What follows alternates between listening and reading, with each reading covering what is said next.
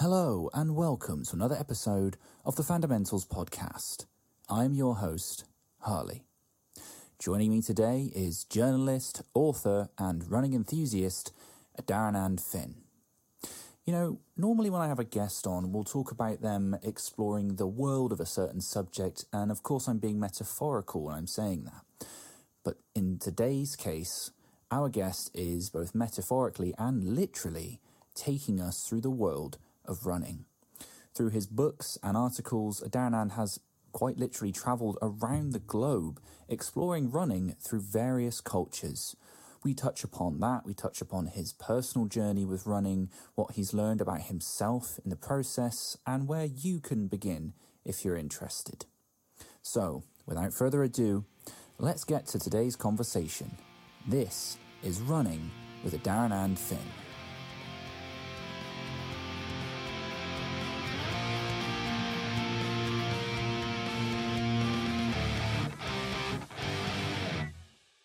Hello, Adharanand, and welcome to the Fundamentals podcast. Hey, nice to be here. Oh, no, thank you. Thank you for coming on. Um, so, for anyone who's not familiar with yourself, you're quite known, well known, I should say, in the world of running. So, I thought I'd invite you on because I was having a look at your website and podcast and other things. And it's a subject that I, th- I think all of us at one time or another have dabbled perhaps in running. But it's safe to say you've taken it to some pretty uh, amazing extremes, and I'd love to talk all about that. So before we sort of get into any of that, I want to know from your point of view, how did you first start with running? What kind of generated your interest with it? Yeah, so I did actually start running a long time ago. I was I was like the the, the one kid at school who enjoyed cross country running. So uh, we got actually my first school we didn't have any kind of organized sport at all. So I was about 11. I was sent to a new school and uh, we all got sent out on this cross country run and i didn't really know what was going on but i found it very easy. I won the race. Everyone else was collapsed on the floor around me. I thought oh i'm quite good at this. Right. Like the teacher was even holding me up in, as an example. He's going look he's not even breathing i remember him saying. I was saying well i'm breathing but not yeah it's, it's quite easy. And right. so then I, I was i got into it. A couple of years later i won the sports day a couple of times. I broke the school record and then my dad called up a running club and sent me to the running club, and that became my kind of thing in in teenage life. I was uh, I, I had I had other hobbies, but running was my big thing. I do a lot of races at the weekend. Uh, and then I went to university. I got a bit distracted from it, and then I was just a kind of hobby runner from about 19 to about 35. So all my kind of peak years, as, as they would have been if I had been a serious runner, I was running once a week, maybe twice a week, sometimes not for two or three weeks every now and then I dust off my my spikes and join a running club, but it never lasted more than a couple of months at best. Uh, yeah, and then when I was about 35, I guess I think it may have been going to what I was living in London at the time, and I went to watch the London Marathon, and I was really moved by it, by the effort of all these people going by, and I just I kind of had this sense like, oh my god, my running, my running was my thing, and now I'm so removed from this, and I, I should be out there, I should be doing that. And so I didn't immediately want to do a marathon, but I wanted to get back into running. Uh, I guess there was a slight element, perhaps a midlife crisis thing going on. Like I'm getting old. it wasn't so much like I wanted to be young again, but I suddenly thought, in terms of running, I'm, you know, I'm going to be too old to run these kind of. I, I always thought I'd come back to running at some point, and suddenly time was slipping away. So I ended up joining a running club. And by then, I was a journalist, so I started writing articles for Runner's World magazine, which helped justify to, to, I had a wife and three small children. So in terms of justifying the time out of family life, it was my job. So I kind of had to go. I had to do the races, had to write about them, but then of course I had to train to be able to do the races, and that kind of built uh, until I had this kind of idea to write about the Kenyan runners. And I'd always been obsessed with Kenyan runners as a child because they were kind of partly it was the way they ran. They turn up and they'd run this erratic way, quite, quite a maverick way. Like they wouldn't just do even pace every lap. They'd they'd sprint off suddenly and then they'd slow down and they look at each other and then they kind of push on ahead. I was always like, what, what, what's going on? Why are these? And they were obviously very good as well. They were winning all the races or lots of the races. And so I was kind of fascinated. And I was looking around for a book on them. Uh, and also, I was a journalist who was writing feature articles and, and had this idea I'd like to write a book. Uh, and then when I just realized nobody had written this book about the story of the Kenyan runners and, and who they were and what their lives were like, I just uh, like a twinkle in my eye. I thought, okay, this could be this could be the this could be the book idea I was looking for. So I managed I, over a period of quite a few years, to be honest, managed to get a publisher to give me some money to go and live in Kenya for six months and write a book about it, which is what I did. So that was my first book. That became very popular, and then suddenly I was being asked to write about running all the time, and I was becoming fully embedded in the world of running and which was great because I, you know, I loved running. Uh, then I ended up going to Japan and writing a book about Japanese running, uh, another six months in Japan. And then I took on the world of ultra running, which is running very long distances. Uh, and the furthest I ran was about 105 miles in, in one go. So I did, I did actually did a longer race, but it was over three days, where this was just in, in one stretch in, in the Alps around, it's called the UTMB, the Ultra Trail de Mont Blanc and it goes through three. It goes starts in Chamonix in France, and goes and this big loop around Mont Blanc goes through Italy and Switzerland, and it's pretty much up and down as you can imagine in the mountains, and uh, pretty hard, hard, hard going. Uh, yeah, so that's pretty much up to date. And so all three books are out there, and they've done very well. So people have, you know, I get invites to, you know, I don't know, running events of all sorts. And so I'm quite, yeah, I'm quite well known in the running world now as an author. Yeah, that's awesome. Again, let's uh, have a. I'd encourage people to go and check out your website because, obviously, as you said, you've got your books, your events. Uh, I've got one of them actually queued up on Audible because that's pretty much my go-to for books now. yeah, yeah, they're all on Audible. I only read the last one. The first two I didn't read, but it was quite mm. fun reading the the third one. Yeah, yeah. So, sort of sticking with that then, because that's quite an extreme, really, isn't it? Like you said, most of us probably probably do what you were looking to do in the early days, which is we'll go and join a club or maybe sign up for a 5k or a marathon, just sort of you know have a goal, push ourselves. But to go and immerse yourself in a culture of running, I mean, what what was that like going into somewhere like Kenya, for example, as you said, where a lot of Olympic medalists come from? That must have been quite an eye opener for you. Yeah, I mean, I was quite naive in a way. Sometimes I look back and I think, God, if I if I'd really thought about it, I might have been put off the idea. But I just kind of had this sense of adventure at that point in my life where uh, I just kind of felt I'm just going to go there and, and, somehow I'll deal with what I need to deal with. So like when I went to Japan, when I arrived in Japan, I had nowhere to live. I had no contacts. I didn't know where to begin to find these runners. Uh, at least in Kenya, I knew there was this town. I'd read about this town, which was kind of, it's a town of about 40,000 people. So like a, a small town. Uh, and there's about 2,000 professional athletes living in this one town. And so I knew if I went there, I had a pretty good chance of finding the runners. But then there was the question of how do I, how am I going to run with them? Because, uh, you know, I was a f- fairly good runner by local English standards. Right. so I'd, I'd, actually won a fairly big local 10K in Devon where I lived. So I, I had a slightly inflated sense of my my abilities. but, you know, even if you're, like a, an international runner. Eh, there's a guy just written a book about Ethiopia, and he's a he, he was like in the British team at, at cross country and, and ran a two hour twenty marathon. And yeah, he was his story is kind of similar to mine. Unless you're at like Mo Farah's level and you're British, you're going to struggle with the Kenyan. So I was just like a local club runner guy. So so I had this all these kind of problems which I hadn't even really thought about, I guess. Mm. Uh, and and I just dived in. I just dived in, and and they all kind of resolved themselves. So the the running angle, for example, is it turns out the Kenyans are really. So one thing that surprised me about them is they run their easy runs. So they do hard runs and easy runs. And the easy mm. runs they do super slow, super relaxed. Like for them, it can be barely be an effort, but it's what they call a recovery run. Right. So I would join them on these easy runs, and actually it was it was fine. We could chat, and I could run along chatting with them. And then there was some comedy value in me attempting to keep up on the fast runs and not lasting very long, but doing my best. And they're all, you know, cruising, and I'm like killing myself. And, uh, but yeah, I mean, I mean, you know, there's endless insights into into those cultures. I mean, they're very different. The Kenya and Japan, almost like polar opposites. I almost feel like in in England we're kind of somewhere in the middle of these two quite extreme cultures. You know, everyone in in Kenya is very relaxed, very welcoming. So you uh, you just have to run down the street at six in the morning in, in Iten in, in, in this town in Kenya. and somebody will come, oh, run with me, come and run with me. And before you know it, you're having tea in their running camp and they want to bring you back to their family home and just, you know, you're just swept up by them.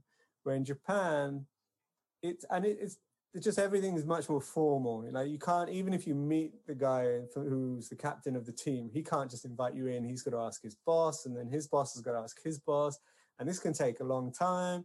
And then maybe the the boss is, uh, I don't know, someone in the company wants to meet you, and you know, just it was it was a, a real effort from that point of view to get getting these teams, and they're very professional in Japan as well, which means they're very serious. Right. So everything's everything's like you know, and, and in some ways, my books are kind of a reflection of the culture. So I saw they're not just about running. So my book about Kenya, it's almost like you're looking at Kenya through this window rather than the safaris or the poverty or the some something else, the landscape. You're looking at it through this window of running, which is an unusual window to look at Kenya. And the same with Japan. Looking at Japan, Japanese culture is coming out through this through this world of running, and and and obviously the two things are strongly connected so yeah, so there were loads of insights, and you know the books the books are full of them. But and then ultra running was a whole new world entirely, not a geographical world, but a kind of subculture within running. And, the same thing, you know, you you learn, you meet people who surprise you. I had a kind of central quest in each book. The first book was why are they so good, the Kenyans. The second book, the Japan, what you know, what is going on in Japan? Nobody knows about Japanese running. Uh, and then with the ultra running, is ultra running. It's why are people doing this? I mean, what's the appeal? What's the, you know, because it's on the face of it, it's a stupid thing to do, and quite a painful and torturous thing to do. Yeah, oh, oh totally. I, I, think actually, it might be my cousin I was talking to about this, and I didn't realize that this world existed. Yeah, the ultra running, and as you say, 105 miles in a single stretch. I mean, but yeah, could, did you figure out why people put themselves yeah. through that? yeah, I mean, they, there's not really one reason. I mean, there's lots of people mm. who've got different reasons, but I think at the base sure. of it all is this. There's a, there's a real intensity in the experience. So they call it type two fun, where it's not necessarily fun at the time, but when you look back on it, you feel like you've been through something quite momentous, and, and you feel like you've perhaps grown as a person and and learned something. And so there, yeah, there's a they call it the pain cave, which sounds terrible. And I never found I found like that was a slightly odd description because you're not really in pain; you're just in pure exhaustion. But but but you're halfway up a mountain and you've got to keep going because it's cold. And if you don't, you're just going to stay on the mountain. I mean, you can drop out, and lots of people these races have huge dropout rates. I mean, often up to fifty percent of the field don't finish. So there's always that playing on the back of your mind. But if you're going to keep going, if you're going to persevere, you have to go through some pretty tough times. And to go through those tough times and come out the other side is a real challenge. It's almost like you just get really close to the rawness of being a, a human being, kind of away from the comfort of you know the modern world and you know everything being nice and easy. Suddenly everything's hard and it's a bit like you know when you go on a go on a holiday and everything goes wrong and and at the time it's really terrible and annoying but afterwards you've got way more stories than if you've just been on holiday and sat by the beach. You know you've got so much more to say and and almost it's more interesting in a weird way. So there, there's there's a lot from there's a lot to be gained from just doing something really tough really difficult really intense uh, I mean, there are other reasons. Some people do it for the landscapes. People love the nature. So a lot of these races are in mountains or deserts, and people like kind of being lost in in in, in nature. But some of them just happen. I did one just on a running track in London. You go round and around the running track for 24 hours on a running track. So wow. But in a weird way, that's there's a still there's a huge experience there because you kind of it, when you're in the mountains, you've got this challenge of getting over the mountain and, and it's kind of you versus the mountain and can you get through this challenge where on the running track it's just you with yourself and it's almost a kind of meditative experience. And i found when you came through those really tough times and you came out the other side which usually happened before the end of the race so i'd almost all my races followed a similar pattern where i got this real crisis point where i'm really struggling where i don't want to carry on i want to give up and I don't know how I didn't give up in any of the races, even though I was so certain I was giving up in most of them.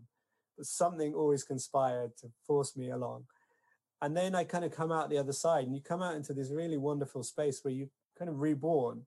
energy wise, but also mentally and spiritually as well. Not not fully, but you kind of have this new sense of the world. Everything is right, and to the point where you get to the finish. And I had this numerous times, not every race, but quite often. You get to the finish, and although you've been struggling and it's been going on for like sometimes two days now, you've been running solid for two days, you're exhausted and everything. You, you've just got to the point where you come through the other side and you're enjoying it so much, you're kind of disappointed to finish. You kind of want to carry on. Interesting. yeah. So, so I think, and I think once you reach that state, there's something appealing about that. You kind of, kind of come through so much to a state of almost peace that you just then when once it's over and the, the dust settles, you think, oh, I quite fancy getting back to that point, even though it was quite hard to get there. So I don't know if that answers the question because it's it's quite it's quite complex, really. Yeah, I mean, obviously, again, you've written a whole book on it, so of course, I you encourage yeah. people to go and check that out, and I'll certainly be listening to to kind of get more of an insight on it. I um, well, I like what you said there. This idea of kind of persevering and almost like you, kind of touched on it there.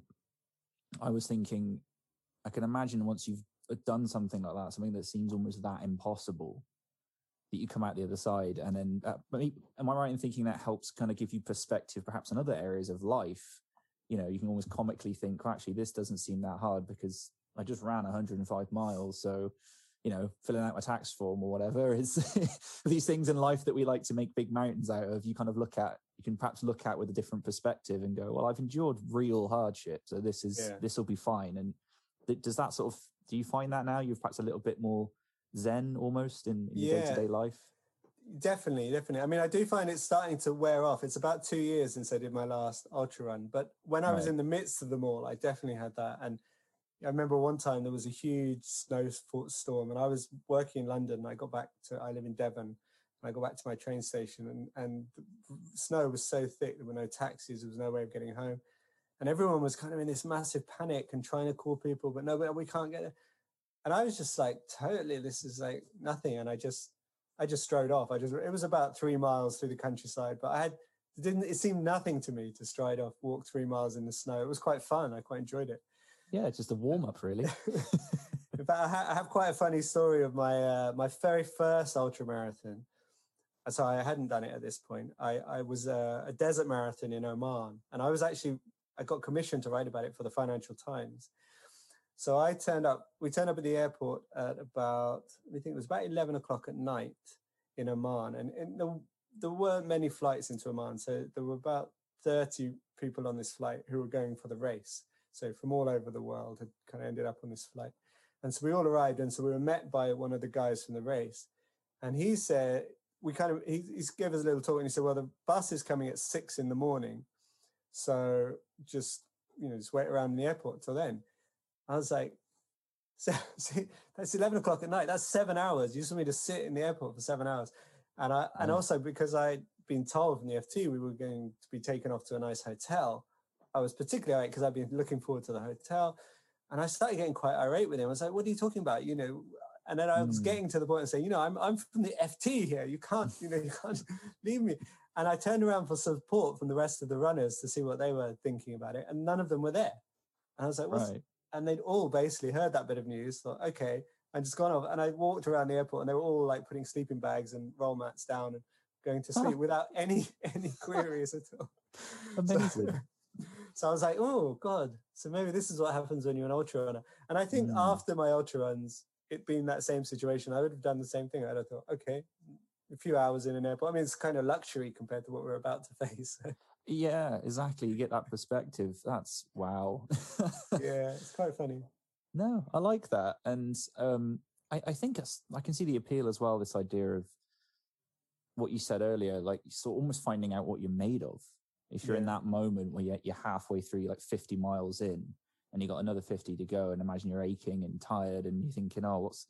You, but as you say, you get that moment where you want to give up, but you don't. I imagine that must be quite enlightening that might feel quite nice to sort of say oh this is almost like you're getting to know yourself all over again you get to find out what you're really made of yeah yeah and it's quite challenging because you get to a point i definitely got to points where i would have dropped out if it hadn't been for circumstances uh, various circumstances. Uh, and because I didn't, and I got to the end, I felt very pleased with myself. But I, but you get to a point where you kind of, you're so tired that it, you almost, you're, you're kind of staring. It's a difficult moment because it's so easy to drop out. I often, like, I've heard people compare it to like, you know, childbirth, for example, you know, the pain of childbirth and the, and the endurance. But the difference with childbirth is you don't have a choice. So you've yeah. just got to keep going. But with right. ultra running, you've always got this thing that plays on your mind. Like you don't have to be here. I don't have to do this. Yeah, yeah. I can stop, and that makes it more difficult in a way because. And so what they talk about is they say you've got to have before you start the race, you've got a really good reason why you're going to carry on because you're going to get to that point, and just your own ego is not going to be strong enough because your own ego is going to get destroyed. So just the fact that I want to be tough, I want to show myself that I can do it, is not is not actually what carries you through. Usually, it's having a good reason. So maybe somebody's running for somebody in the memory of somebody, or I had a couple of races. So I had this kind of narrative arc with the book where I was going to run this big race at the end of the book called the UTMB, and I had to qualify for this race and so this whole project wasn't going to work if I didn't get the points to qualify for this race. And to qualify for it, you had to finish certain races. So some of the races I was doing were vital that I finished, and others yeah. were less vital. I mean, they were just a race in itself. And I found it was much easier to carry on on those ones where I had to finish. Otherwise, I couldn't run this race, which was, you know, which was my big plan, as what I was aiming for. Because I had this reason, this reason I had to get the points. Even if I was struggling, I said, yeah, but I can't think about giving up and I think if you're doing it for you know raise money for people and, and you kind of feel like you know you've got that reason or you uh, whatever reason I, maybe you failed that race before. I think a lot of people drop out of a race and then they go back and they've almost got that reason is like I, I want to not do what I did last time. But and they call it the why so you've got to have you know your trainers and your backpack and your head torch and your why. That's what people say. You've got to have your why which is in your bag, ready for that moment. You pull it out and go, no, no, we have to run this. We have to finish because. But saying that, I, I did finish a few races where I didn't have a why. Uh, and so there is, there can be a stubbornness as well. I think that's quite a useful, uh, yeah, a useful attribute for an ultra runner. It's just the kind of, yeah, and I guess ego plays a bit of a role. You, you know, you think about sitting in the cafe the next day and everyone's walking. You get these, a lot of these races, especially in Europe, you get this finisher's gilet that everybody wears around the town the next day. It's you can just see who's done the race. Ah, okay. If you're if you haven't finished, and you're sitting there, you feel pretty pretty glum yeah. about the fact sitting in shame. Yeah. so yeah, but so it's tough, but but there's something good about coming through. You then do feel like, wow, I'm I'm tougher than I thought maybe, especially in that moment where I thought I couldn't carry on. I did. Yeah, maybe there's more. You know, maybe I've got more strength than I realized, which is quite a nice thing to think. Yeah, I'd say so. I mean, it's funny. It, this kind of takes me back to a really early episode I did last year with um, a guy called Jordan Syatt, who's like a fitness coach. He did powerlifting for a while, and we talked a bit about that. And he talks about this idea of competition with yourself. You know, and in weight mm. training, it's that thing of it's just you in the bar and nothing else. Yeah. You know, and you sort of obviously you get better each time. So I imagine with something like ultra running, as you're building up to it, as you're doing more and more maybe that could be a part of it as well as this idea of, of beating your last record. Like you say you got I, I got to finish this race because i didn't finish the last one and sort of that can kind of spur people on. So um yeah i, I find that all really fascinating. Yeah. Yeah i mean running unless you're at the elite level is pretty much like that. At any level even if you're doing the park run people have their you know park run best time and they, they want to you know they're quite i mean not everyone's gunning for it but maybe one day you feel good and you you know you want to do better than you did before. Yeah running's got that inbuilt kind of you're just really competing against yourself which is nice because you know it's a kind of little private battle you're having with yourself.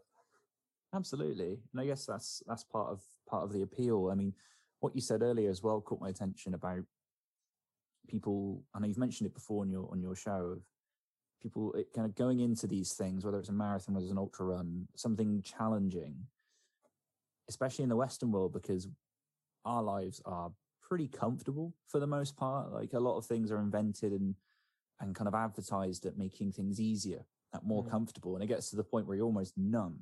Like you've got so much, every nothing is yeah. effort anymore. So this idea of perhaps throwing yourself into the like the most extreme that you can, almost yeah. just to see if you can still do it and sort of give yourself a break, give yourself something new and different. Yeah, I think there's a there's an innate. It's quite like you say, it's quite buried deep within us, but there's a kind of innate, not necessarily need, but uh, something in us comes alive when we're in a, when in quite a wild, difficult situation. It's like it's like oh yeah, this is what we're like. Our bodies are designed to do to deal with and to cope with and uh, yeah, I think in some ways we need a bit of that in our life. You know, if everything's too easy, you start you just feel lethargic. You feel you know people start struggling to sleep. You know, when you when you pushing yourself, I mean, you can go too far the other way. And I'm not saying necessarily being an obsessive ultra runner is necessarily the healthiest thing in the world, but having something like that where you kind of get out there in, in the wilds. There's some there's something in you that compels you to get out there basically. There's something quite attractive yeah. about it, which is weird because we're kind of like you say, we're kind of taught to think the more comfortable, the better. Like the easier it is, you know, the nicer the car is, the easy, the you know, if you can get driven somewhere, it's better than walking there. Uh, and and just yeah, life is so comfortable. Comfort is sold to us as a desirable thing, but there is part something in us that desires difficulty and hardship as well. Weirdly, and uh, and particularly in the West, yeah. So I had this interesting experience where I got a Kenyan runner over to run an ultra marathon. Kenyans generally don't run ultra marathons, and uh, and he was leading the race quite comfortably. It was a 50 mile race. He was 30 miles in, barely looked like he'd broken sweat. He was leading the race, and he said he had a sore toe, and he was going to drop out the race. And just I, I, kept saying to him, but this is ultra running, and ultra running, everything hurts, everything is painful. Yeah. You, this is what we do. This is what you got to get into. That you just got to accept that and push through it. And he was like, no, but I got a sore toe. I can't, I can't run with a sore toe. And I guess, and then I saw the other guys in the race coming in and like they're overtaking, but they're like, you know, they got, you know, blisters and cuts and like they're exhausted and, and yet they're, they're carrying on. And, and, but part of, for most of those guys, that's the appeal. They're loving this. They're loving this struggle where he had no desire to be in a struggle. He he wanted just wanted to run. Running was a was a was a kind of easy thing for him, not a not a struggle. And I think there's a. I mean, it, it, was uh, this is only thoughts I was extrapolating from this one one episode, but I just was wondering if, you know, maybe because he'd come from quite a tough rural upbringing, maybe he'd had enough struggle in his life and now he wanted things to be a bit easier. Whereas we're kind of the opposite. We kind of have had had enough struggle in our lives so we're kind of this is fun. Wow finally we're struggling we're out hurting and we're in the wilds and it's great. Yeah i think you're i think you're onto something there because what you said before about when you visited kenya and obviously their culture around running is from what you said and what you've read uh, written sorry it seems more like it's based around fun and recreation yeah, yeah. Um, because as you say, you know, a lot of those countries, obviously, it can be quite hard to make a living. It, it's known that it's, it's a tough existence.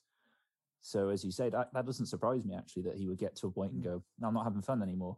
Yeah, I don't want to do this." And yeah, and that's, and that's the mindset around it. Whereas, yeah. like you say, for us, maybe because we're approaching it from that completely different angle. Yeah, um, yeah, that's fascinating.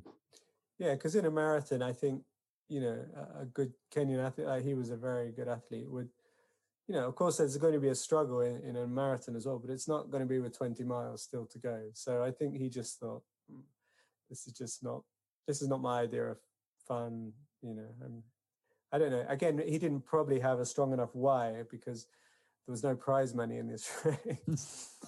and and it sounds sounds terrible, but you know, a Kenyan runner is doing it as a job. That's their they they want you know they need to you know come to these races not just for fun like most of us they, they come to earn some money for their families and everything else. So so he he didn't have a good why either. So even the kenyans need their why i think.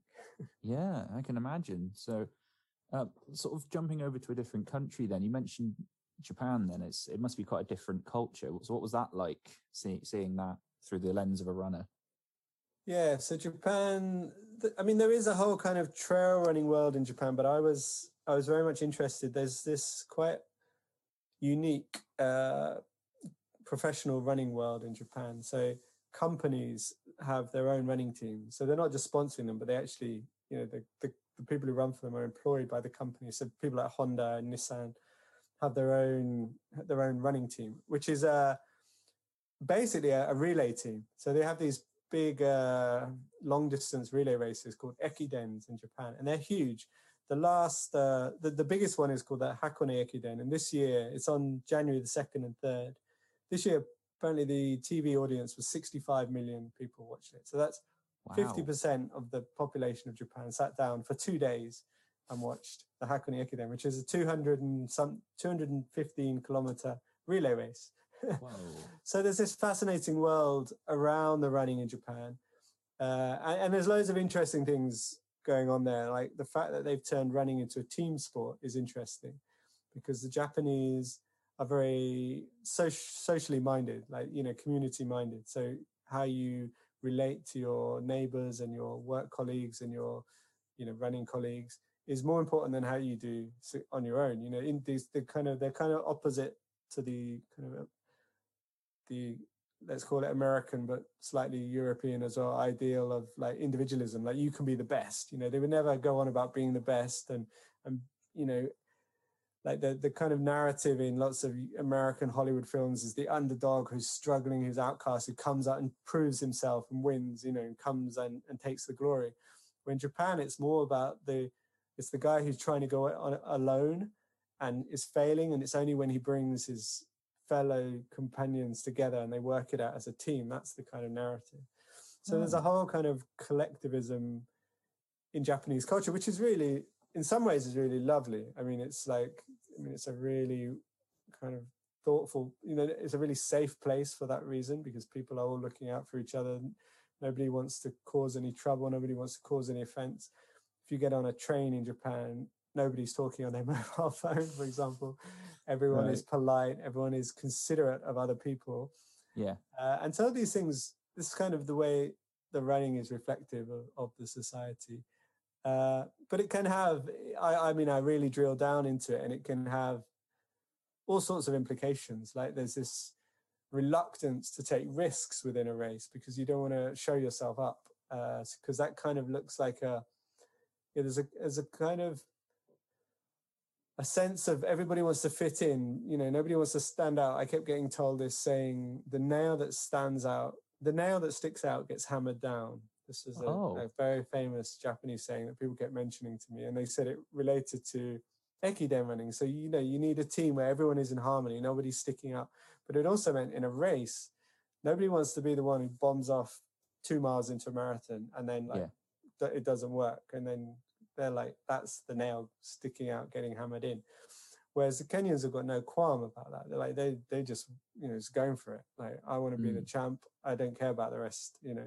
And and what's quite interesting and what was really fascinating is these uh, professional teams in japan employ kenyan and ethiopian runners. And they were quite interesting. They had a completely different approach to the whole thing. They were they were they were part of the team but really they were just there for themselves. You know they were there to to do the best they could. And they, they were, you know, that's not to say Kenyan people are selfish. I mean, they're very generous with their money. Kenyan runners who are successful send the money back, become a lot of them set up schools and hospitals and all sorts of things with their winnings. But wow. when it came to the race, it was just, you know, every man for himself. And they couldn't get this idea that you had to be doing everything for the team. Hmm. But uh yeah, I mean, and, and then Japan had all sorts of other kind of difficulties for me as a as a Westerner because these corporate teams, in a way, it'd be like a Japanese journalist coming to England and trying to walk into Liverpool and Manchester United and going, "Oh, I'm here to write a book about you. Can I just come and train with you?" They'd be like, right. you know, stopped at the gate.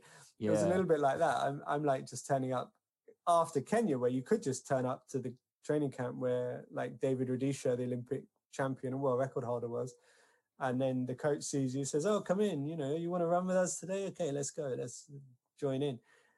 That doesn't happen in japan. You have you know like i say you have to get permission and and i did manage to get in but with one of the professional teams anyway but it was a whole process and and it was you know and and, and so that process became part of the book because i felt like this was reflective of you know how things work in japan and how how people are uh, and and I think it's it's really you know Japanese society is really respectful, really considerate. But uh, when it comes to running, I think yeah they they it caused problems. I think. I think they had this, uh, and and it's weird because I was there. It's interesting. I just you know the Olympics is in Japan this year. That's right. Yeah. And so there's been a whole kind of change in the way they approach running because in Japan, without doubt, the biggest event in the Olympics will be the marathon by far. That's the one that they will all be glued to. And for you know, in, in the past, Japanese runners have won the Olympics in the marathon. They've had a good record in the in the marathon, and uh, but obviously recent years it's been the Kenyans and the Ethiopians. So they're really desperate to to kind of uh, you know well get as close to winning it as as they can. And so I was there in about 2013 when this was just kind of looming on the horizon. And I've been reading, I've been following it quite closely. And it seems like a lot of the stuff I was talking about in terms of Japanese running, the fact that they were very much focused on the ekidens, the fact that it was all about team spirit, the fact that you don't take risks in your running. There's this other thing again about not taking risks. They wouldn't run on the trails because they were frightened of tripping over, which is right. which. So they do all their training on concrete, which in one way kind of makes sense. But what happens if you run on concrete? It's harder, so you're more likely to get injuries. So in fact, they were kind of causing themselves more problems. But these kind of things I was writing about, I, I could sense a feeling of like we've got to change, we've got to open up. And Japan's also very insular looking, so they would they weren't looking outwards. They'd had this Japanese system for many years. They're very traditional. They, this is the Japanese way. But because the Olympics was coming up, they started looking out. They started seeing. I like to think they read my book. you never know. Yeah. I never know. It's hard to tell how how wide, widely read it was in Japan. Uh, it did come out in Japanese, but but I still don't know how if I had any influence at all. But I was kind of reflecting what was going on, and there were certain coaches who were starting to look outwards, look at the Kenyans. What are they doing? Oh, they're training on trails. That's interesting. And so the culture has gradually started changing, and and they they've been this year so far, and and the last year, they've been posting some incredible results, and and I actually wouldn't be surprised, too surprised, if a Japanese man or woman won the Olympic marathon this year. So there's a hot tip that they might surprise a few people this year. They're, they're yeah. Any they're, bookies out there? yeah, exactly. I can't I can't tell you which of the Japanese runners. The problem is yeah. that there's so many good Japanese runners. A bit like Kenya, they struggle to pick the team. And mm-hmm. what happens is, particularly as they all picked their teams last year when they thought the Olympics was happening, and now they kind of feel honor bound to keep the same runners in, in the team. Whereas this year there've been a whole new bunch of people turn up who are on much better form, but they're not even they're not in the team because it's the team from last year. So uh, ah, uh, okay. So hopefully the the the guys from last year are, are, just kind of keeping a low profile at the moment, and uh, yeah, and they'll just surprise everybody. yeah, but but yeah, no, but they definitely there's definitely been a change uh, since I was there, uh, which has been fascinating to see because it is a change I was talking about, but it was it was it was kind of struggling to find its roots because Japan's very traditional, very traditional, in, in, which is nice again in, in a society wide way. It's like they're very, although it's a very modern country, they're very much held on and, and maintained a lot of their traditions and and you know things like that. Uh, you know the way way Japanese way of doing things and the diet and you know Japanese food is still very much Japanese food and you know, the way people live is is a very particular way. Uh, but when it comes to the running, I felt like, oh, you guys, you know, you need, you need to look out because you're not doing it. You know, check these Kenyans out. They they they know what they're doing. Copy them. well, yeah, I, I, think that would make sense in any kind of uh, sport or athleticism. Is you've got to keep an eye out on what the competition's doing and yeah, pick up different different points and different things. And bring it back over to sort of the UK then. So you've mentioned before that ours is, seems to be a bit of a almost a mix then of all these other cultures. So like we do run for fun, but we also, as we've touched upon, we do kind of like almost like this sort of sadistic self-punishment side of it. so, and, and I've noticed on your website you organise a lot of events. So running, what sort of events do you like to organise then for for UK runners, and how do you think they respond? Yeah, I mean, my my events are kind of they're kind of real, just I, I think basically they're like training weekends. Uh, we call them retreats because they're really just a chance to get away from everything else and just be with a bunch of runners. usually I'm quite encouraging people after my ultra running to get onto the trails. So I live quite near Dartmoor National Park, so I do a few uh, running camps uh, on the Dartmoor National Park, and it's quite an easy place to get lost. It's quite an intimidating place to run because right. a lot of it looks quite similar, and, and and the mist can come down. You can easily get lost. So a lot of people are wary about running up there on their own. So they come on our retreat, and you know I talk about Japan and Kenya and ultra running, my experiences, and we have uh, I'm throughout my three books as well. There's also this I go on this journey run, uh, learning about running form and running technique. Ah, okay. So and how, how to run best because running is really people think you just put your shoes on and run and, and if you're a Kenyan, that's what you do because you've just already got good technique because you've spent your whole life running around and usually without any shoes on. So you've just got what would be, you know, you would run as our bodies were designed to run. But the rest of us who've spent our lives sitting down, probably being inactive, slouching, sitting on computers. Our bodies have kind of lost the skill of running. Uh, and and if you put your shoes on and just run, your body will find a way to run. It will find a way to to get through it, but it won't be an efficient way of running generally. I mean, some people are lucky; they can just they can just yeah, and you, you can you probably in your experience you know that some people you know just suddenly run and they're fine. Others are, find it a real struggle, and yeah. a lot of that is just finding your form and your technique and and waking up parts of your body that perhaps have gone to sleep from years and years of uh, lack of use. And so I have a movement guy at my running camp. So we we he he's someone I'd kind of worked with through through all three books. Uh, so we so we talk about movement, we practice movement. Also, trail running is a skill in itself. Running downhill on a you know rocky, muddy slope. I was when I first started my ultra running. It was when I first started trail running as well, and I was terrible. I going down these mountains, like it could be a 5k descent, and I'd I'd just be tiptoeing and holding onto things, and everyone's flying by me. I'm like, oh, how are they doing that? But by the end, that was me. I was the I was one of the people flying by everyone, which was, and then it's such fun. It's like one of the funnest things you can do in running is is have a great long descent on a on a big mountain. It's so so we we learn about so it's about being in the wilds, learning about how to run. You know, just having a bit of fun. We have great food. So, but it's not perhaps a typical thing that you know everybody in the UK is doing. We kind of make it as nice as possible. We have really nice food, a really lovely house, and just it's a bit of a treat, really. I wouldn't say it's typical of the UK running scene necessarily.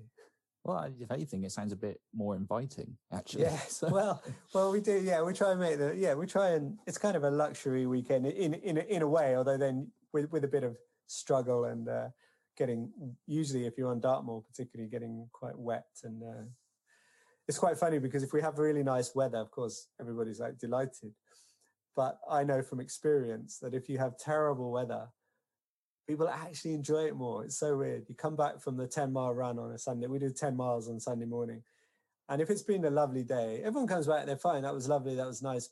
But when it's been driving rain you've been up on the moor you've been running and you come back to like a log fire and great food and tea. Everybody's just that much more buzzing with the with the with the kind of energy of the run. It's quite interesting. Yeah, I guess that comes back to sort of what we were saying earlier about that whole like enduring a trial and, yeah. and you've got something at the end of it. You can yeah. kind of it feels like you've earned the reward almost. It's like quite primal in that way, isn't it? Yeah, exactly, exactly. It's it's exactly that. It's a kind of on a nice small level because ten miles is is mm. enough. It's enough to kind of push you out of your comfort zone, particularly on Dartmoor. But it's not like hundred miles. yeah, no, of course. So it's like a nice snapshot of, of what that feeling is. I'm curious. You mentioned technique. So, is where would you sort of recommend perhaps somebody that's listening and thinking about getting into running? Is there any way you kind of recommend to look to sort of learn the proper technique or learn what kind of gear they're going to need? Because it's like anything, isn't it? I suppose you can easily fall down a rabbit hole and get yeah. very lost. So, what would you recommend people check out? Yeah, it's very tricky actually because a lot of the things you might try can be counterproductive. So, there was a whole period when the trend was what they call barefoot running, but it was often with very shoes with very thin soles, which would mimic barefoot running. And the idea was that if you were running barefoot like the Kenyans do growing up, you will just your your body will just instinctively run the right way and the idea was not to not to land on your heel but i then started seeing people running around. I was living in London at the time, and you see so many people running around, running on their tiptoes because they read you shouldn't land on your heel. And Sorry, that's what? Well, you know, running kind of on this kind of it almost looked like a prancing pony. Oh running wow! The, and I could see how that that uh, there was a particular book, Born to Run, which wasn't really advocating this, but kind of sounded like it was. And I right. just, oh, that person's clearly just read Born to Run and is going to get injured because yeah you know, so changing your running form is a very difficult thing to do, and you really do need to, uh, yeah, employ some experts. Uh, and and so generally, I would say to most people, I, I would almost say don't don't worry about it, despite what I've said, because I think unless you're going to go the whole hog and really find someone. So I mean, there's a couple of people. There's uh, the guy I work with. He's he's called Barefoot Athlete on Twitter. So he's Joe Kelly. Uh, there's another guy called Shane Benzie who has a website called Running Reborn. Uh, he's very good. I think I think you sign up. You can sign up to his like yearly subscription for all his online videos and stuff. Something like thirty pounds or something. They they're people who you know if you want to get a taste for it, you could you could look at their websites. Uh, but generally, if you're just going to Google good running form and then take some tips and go out and try them, you're you're almost certainly going to cause yourself more problems than you started with. Uh, and I, I, went on a very long journey of doing exactly that. I started running in minimalist shoes. I did actually have a knee problem, which which it did get rid of my knee problem, but it caused me really bad Achilles problems. Uh, and that's quite a common story. A lot of people will start this minimalist running and it'll get rid of one injury, but it'll cause another. And I basically, when you change your running form, your body is doing what it's doing for a particular reason. It's trying to get you, you know, you're telling it to move this speed and it's doing it the way, the only way, the way it feels is, is most able to do it. And so if you start messing with that, you're just going to move move the problem around like and, and a lot of it comes from your body not functioning properly. So a lot of what i do and, and these guys do is not so much telling you how to run but waking up like like i mean a classic one is your glutes is like your bum basically is is where movement begins running movement. And right. yet we a lot of people glute glute muscles are just not used except for sitting down. So they're not really working so if your glutes aren't working your core collapses then your shoulders come up to create stability, and before you know it, you're running in this very strange way, yeah. which I, we would all recognize, kind of almost like you're sitting down while you're running. Your shoulders yeah. are up, your arms are up. Yeah, and, yeah, I've seen that a lot. Yeah, exactly. uh, but then if you just tell that person, "Oh, drop your arms, pull your bum in," that, that's just going to cause them problems because they have to run like that because their body's not working. And so I would say if you just want to run a couple of times a week, I mean, I would do some other fitness, like, well, there's a whole series of drills you can do. But again, you know, someone who's going to run twice a week, are they really going to bother? Are they, mm. you hmm. know, I don't want to put people off running. I think, no, you know, no. even if you're struggling, it's still, you're still getting a lot of the benefits of it. If you then feel like, oh, I've got to do all these running drills, I can't be bothered with that. I'd rather not. I'd rather not. Uh, so it's so it's, it's a kind of tricky one and I, I, I generally say if people come to me and they're like a very casual runner and they say oh how do i run better i generally say just don't worry about it just get some good shoes running shoes with lots of protection and you know and and enjoy your running but then if you want to take it to that next level if you want to run a marathon or you want to break your 10k time well okay. Well now now if you're willing to put in and maybe a couple of hours a week just on running form well now we're talking about something different here. Now maybe you do need to look at maybe doing some gym sessions or some drills and uh, working on your running form with someone like shane benzie running reborn or you know. So so so it's a double-edged question basically depends how serious you are because if you can't you can't just half-heartedly do it basically no of course I, that's probably like anything isn't it it's mm. yeah how far do you want to take something you yeah. know um you've just nicely led me to an opportunity to once again drop music into an episode, which I do pretty much every time, no matter the subject. you just made me think. Someone asked me the other day, genuinely about picking up an acoustic guitar, and they were like, "Oh, what should I learn?" And I said, "Well, it depends. Exactly like that. Like, how far do you yeah. want to take it? Yeah. Do you want to become like a master virtuoso, in which case I can send you stuff that your teachers, or do you just want to learn a few chords and you know sing around a yeah. campfire? In which case, here's a book. You know. Yeah. so yeah, no, it's nice for running. I, I, think. sorry, I just had to, just for my audience. Um, I'm sure they love it. With um, with running though, it's funny. It's something that I think all of us try at one time or another. You know, we all have that moment I think in our lives when we want to get into fitness, and it's one of those first things that we all think to do is yeah. oh, I'll just put on some shoes and I'll start running. So do you sort of do you i guess from all your travels and all your experiences do you think there's a reason why it's sort of so i guess almost like instinctive for us to try it yeah i mean i think i think in some ways there are very few sports that are you know like we're not we're not designed to cycle cycling is a modern invention we're not designed to play golf you know we didn't we didn't come our bodies are not designed to play golf we're designed my friend barefoot athlete I was talking about, he says we're designed to run, jump, climb, and punch. yeah, like yeah. in terms of so so climbing is a is a natural sport, running, jumping, and and boxing, basically fighting, any kind of fighting. They're the kind of primal sports, and so I guess the easiest one of those to do climbing is a bit scary. Punching, you need is a bit scary. yeah. Mm. Jumping, well, it's just what, what am I going to jump over or eh, under? But running is is just yeah, it's just there is a primal feeling of running. I mean, kids run. We've all run as kids, so it's something we've all done. Uh, you know, unless unless you you know obviously got a you know a disability or or something. But from you know most people have run at some point. They know what it is. They know how to do it it's easy, it's accessible, isn't it? You just even if your trainers aren't running trainers, you can go for a few runs, just see how you feel. You don't even need special clothes. You don't even need shoes if you've got tough feet. So yeah, it's accessible. You can do it. You don't have to meet anybody else. You don't have to time it with anybody else. You don't have to arrange it. You just sneak out the door day and night, anytime. Yeah, yeah. So it's it's it. Yeah, I can see why it's it's one of the the most obvious things to try. And then I think what happens is a lot of people, some people obviously hate it, and that's fair enough. You know, I know I know people who just, my wife being one of them, she just uh, just doesn't enjoy it. Just it kind of gives her headaches, and and just it's weird because some people who can be quite sporty, quite athletic, just don't enjoy running. But I'd say a lot of people probably, and I also I think we have these bad memories from school when we were forced to go out running. A lot of people yeah. Uh, like you're forced to go out on a wet afternoon to do cross country. And for some reason, it doesn't come as naturally to uh, that particular age when you you're kind of first sent out to do that when you're about 12, 13, I think, is probably the age when you're least uh, willing to do it just you just giving me Vietnam style flashbacks. I have to yeah, admit. there you just, go. Exactly. just like, oh no, I remember those days. Yeah.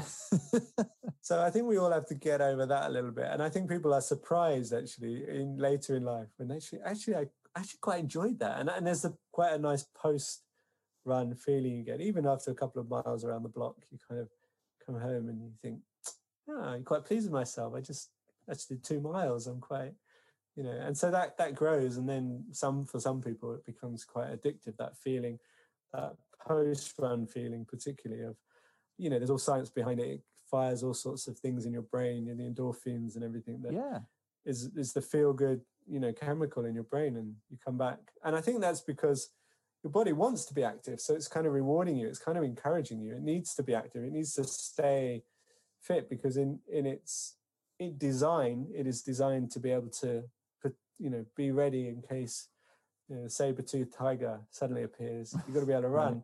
And it's sense you're not you're not using me. I want to be used. You know, you, we need to be ready.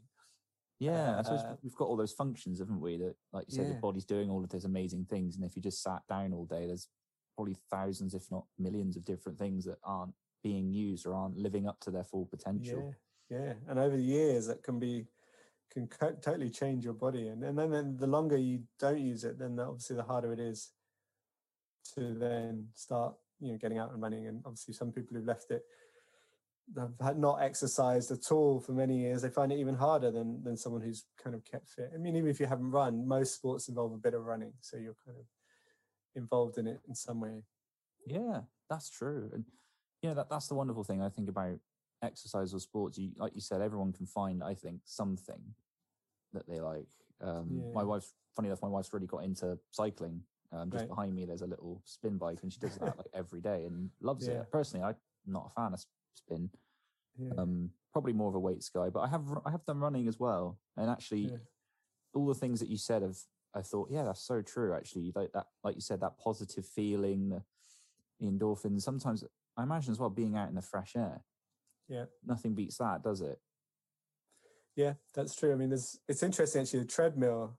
There's a there's an interesting book by a guy called Vybarr Cregan, and where he uh, he looks into the history of the treadmill. And the treadmill was actually invented as a as a punishment in prisons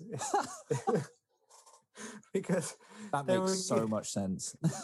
it's quite interesting. It's because they were getting the prisoners to do manual labor.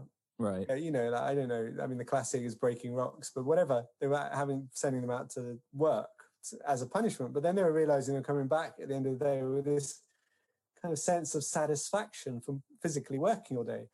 And they're like, well, that's no good. We've got to find something that makes them work but doesn't satisfy them in any way. so, so they invented treadmills. So you were running, but you weren't going anywhere. You weren't achieving anything. There was no satisfaction to it. You were just running on on a- on a on a, on the spot. So so it's definitely I feel. I mean, I've rarely I've run on a treadmill so rarely that actually it's got such a novelty factor. I've always quite enjoyed it because I've done it like three times. But for people who run a lot, I know most people would much prefer to run outside if they if they can. You know, sometimes if you live in middle of a busy city, it can be a bit more difficult. But yeah, the fresh air is part of the appeal. I'm I'm pretty sure. Yeah, uh, that, that- everything you've just said about the treadmill that that explains so much. I've never been a fan myself.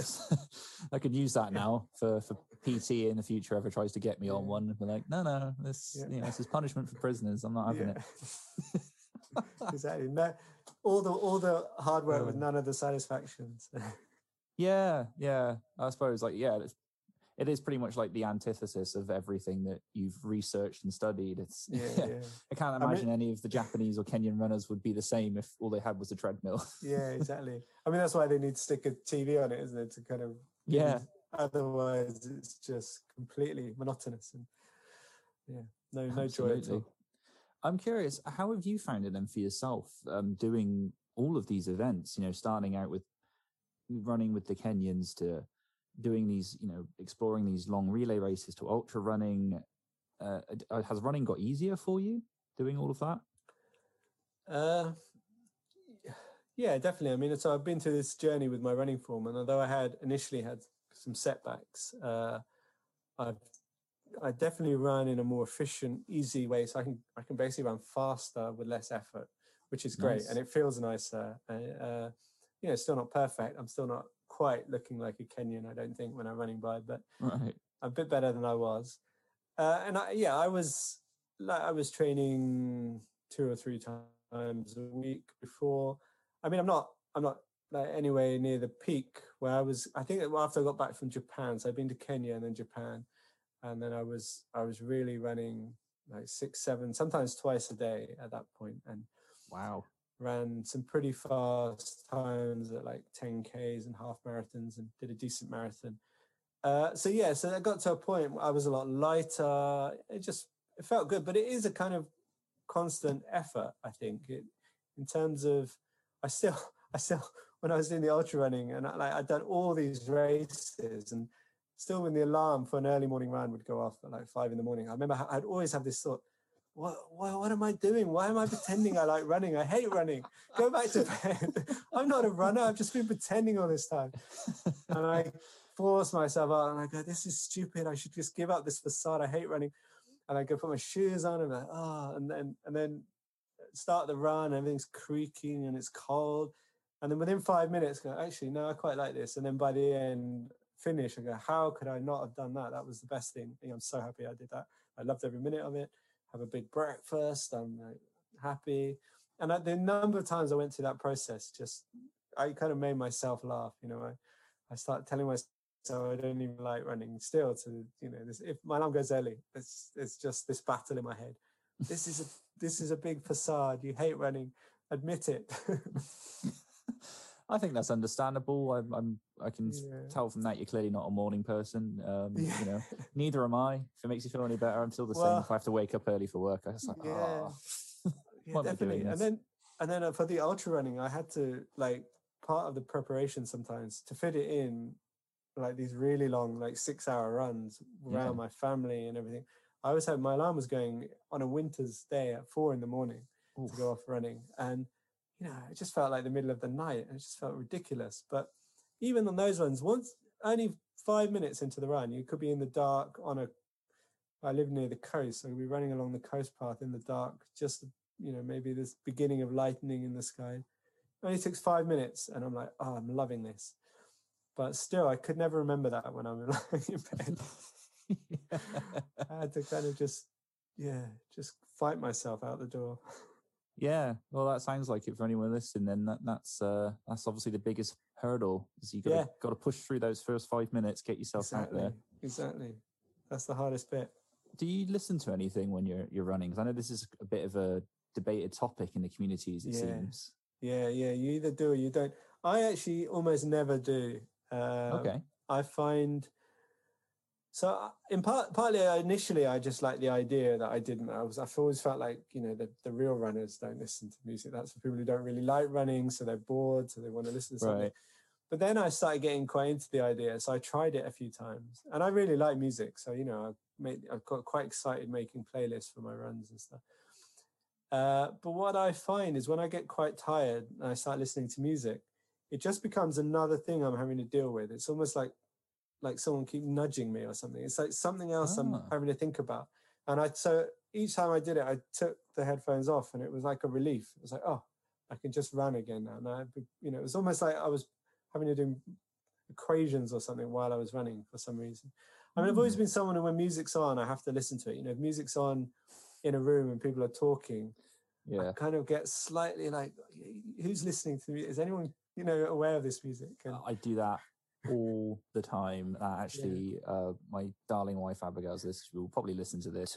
it gets very frustrated with me yeah. uh, doing that to no end, whether it's a TV, whether it's music, whether it's yeah. If there's any other sound on the same, I, I just tune yeah. into it and I'm just like, sorry, what was that? Yeah, exactly. Turn it off. So, sorry. so I can't just let it wash over me like maybe some you know some people can have the music on and they're not really paying attention to it or the TV. So I guess I'm, I'm kind of tuning into it, but then I feel like I'm trying to run. I don't know if I'm just not used to it, but yeah. So I I I never do, and I'm I'm quite happy not having tried it. I always thought I should try it, and I did that, and uh, yeah. So I just I just the thoughts are just going. My thoughts just when you're running, I just let you know. You depends. If I'm running a hard run where I'm really pushing it, then my thoughts are completely focused on on what I'm doing and the running and I quite like that. I quite it really brings you into the moment of you know you're completely present with what you're doing. And then if you're on an easy run where you're not really you're not stressing too much, which is probably when I would listen to music if I was going to. I find I just like letting my thoughts wander. Just you know, they, I come up with ideas and thoughts and plans and go over things, and I, I quite I quite value that time, just letting the thoughts, you know, have free reign. Because I guess especially you know most of the day you're kind of plugged into you know social media or, or you know your work or yeah. other people all sorts of things. And and so it's quite good thinking time i find running. Yeah that sounds it sounds almost like a meditative a meditative state in a way. Yeah yeah. Yeah it can that's be. Really i mean cool. in some ways i think the harder running is almost more meditative because that's really concentrated. But that that drifting thought yeah, I think I, I have a lot of ideas for you know articles and books and things I do. You know, my, my running camps and just general stuff in my life. I guess when I when I'm running, so it's just trying to remember them is the problem when you when you're out running. I never bring a phone to record them because part of I'm trying to get away from my phone. So, but they usually come back if they're good ideas. I think they'll come back. Yeah, I suppose. Yeah, that I, I can relate yeah, you get ideas for things. You know, I have no way of writing or recording this, but I'm sure it'll be fine. Yeah. Actually, it reminds me. I was listening to one of your earlier shows where you talked to Jon Ronson. Oh yeah, um, I absolutely love him. I think his books are yeah. brilliant. Um, and he told that story about how he tried to write something down and then ended up like smashing his face into something. it was very yeah. funny. I thought, poor guy. yeah, that's the other risk, I suppose. Yeah, I would have actually stopped. I think to to write it down. It was yeah. carried on running. Lesson learned, I guess. Um, yeah. that's really cool.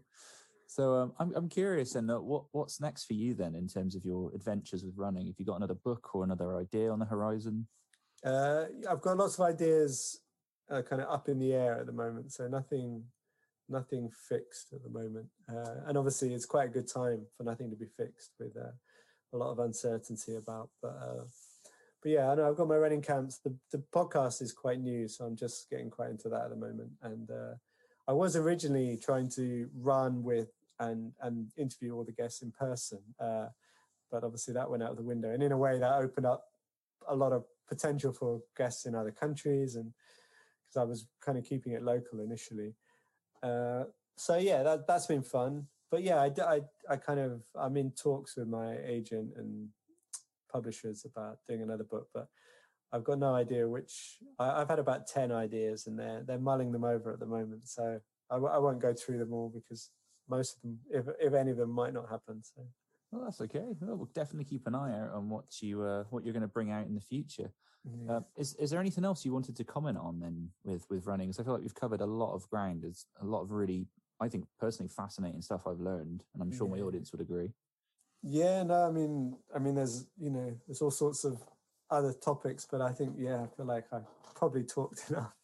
no, it's cool. It's you make my job so much easier, and that, this is what it's all about. It's all about yeah. hearing from other people, and yeah. yeah, I feel like I've learned so much. So thank you so much for giving me your time. Yeah, it's fun. I, I guess all that's left then is where can the good people find you? Yeah, so my website is thewayoftherunner.com. So that originally was the website for my running camps, and then became the podcast. And I thought, well, I better say who I am. And so it's kind of grown into my website. I am I am doing my own author website at the moment, but at the moment everything is on the way of the runner.com. So the, and the podcast is called the way of the runner as well. So yeah, and my name is pretty pretty much unique as far as I can tell. I'm pretty much the only Adharanand in the world. So if you can spell my name, you can find me basically. I'll, uh, I'll have it spelled out in the show notes for, for people yeah. to help. and I'll link to all of that. Yeah, you know, Twitter and uh, Instagram. I'm just Adharanand. It's it's pretty easy to find me. Brilliant. And again, I'll, I'll link to all of those. So thank you Brilliant. very much for your time. Thank you. And there we have it. Thank you so much, Adharanand, for coming onto the podcast and sharing your insights into the world of running. I thoroughly enjoyed that conversation, and I hope you, dear listener, did as well. If you want to hear more from Adharanand, which of course you do, then by all means check out the links below. I've got everything from his social medias, his books, uh, his website. You can find everything on there. As I said in the show, I have got one of his books queued up on Audible. I'd highly recommend to do the same, or if you want the printed edition, then again, check the links in the description. If you are enjoying the podcast, then by all means reach out to me. You can find me on social media. I am at Fundamentals Pod on both Instagram and Twitter, links in the description of the podcast. And if you are feeling generous enough to leave me a lovely five star review, then by all means tell me because you would have earned a shout out on the show. It really is the least that I can do. A massive thank you, though, to every single one of you who's been checking out the show, who's subscribed, who's been telling a friend. It all means so much to me. I cannot thank you enough. I'll be back again in a few weeks' time with a completely different guest on a completely different subject. So until then, stay tuned and stay safe.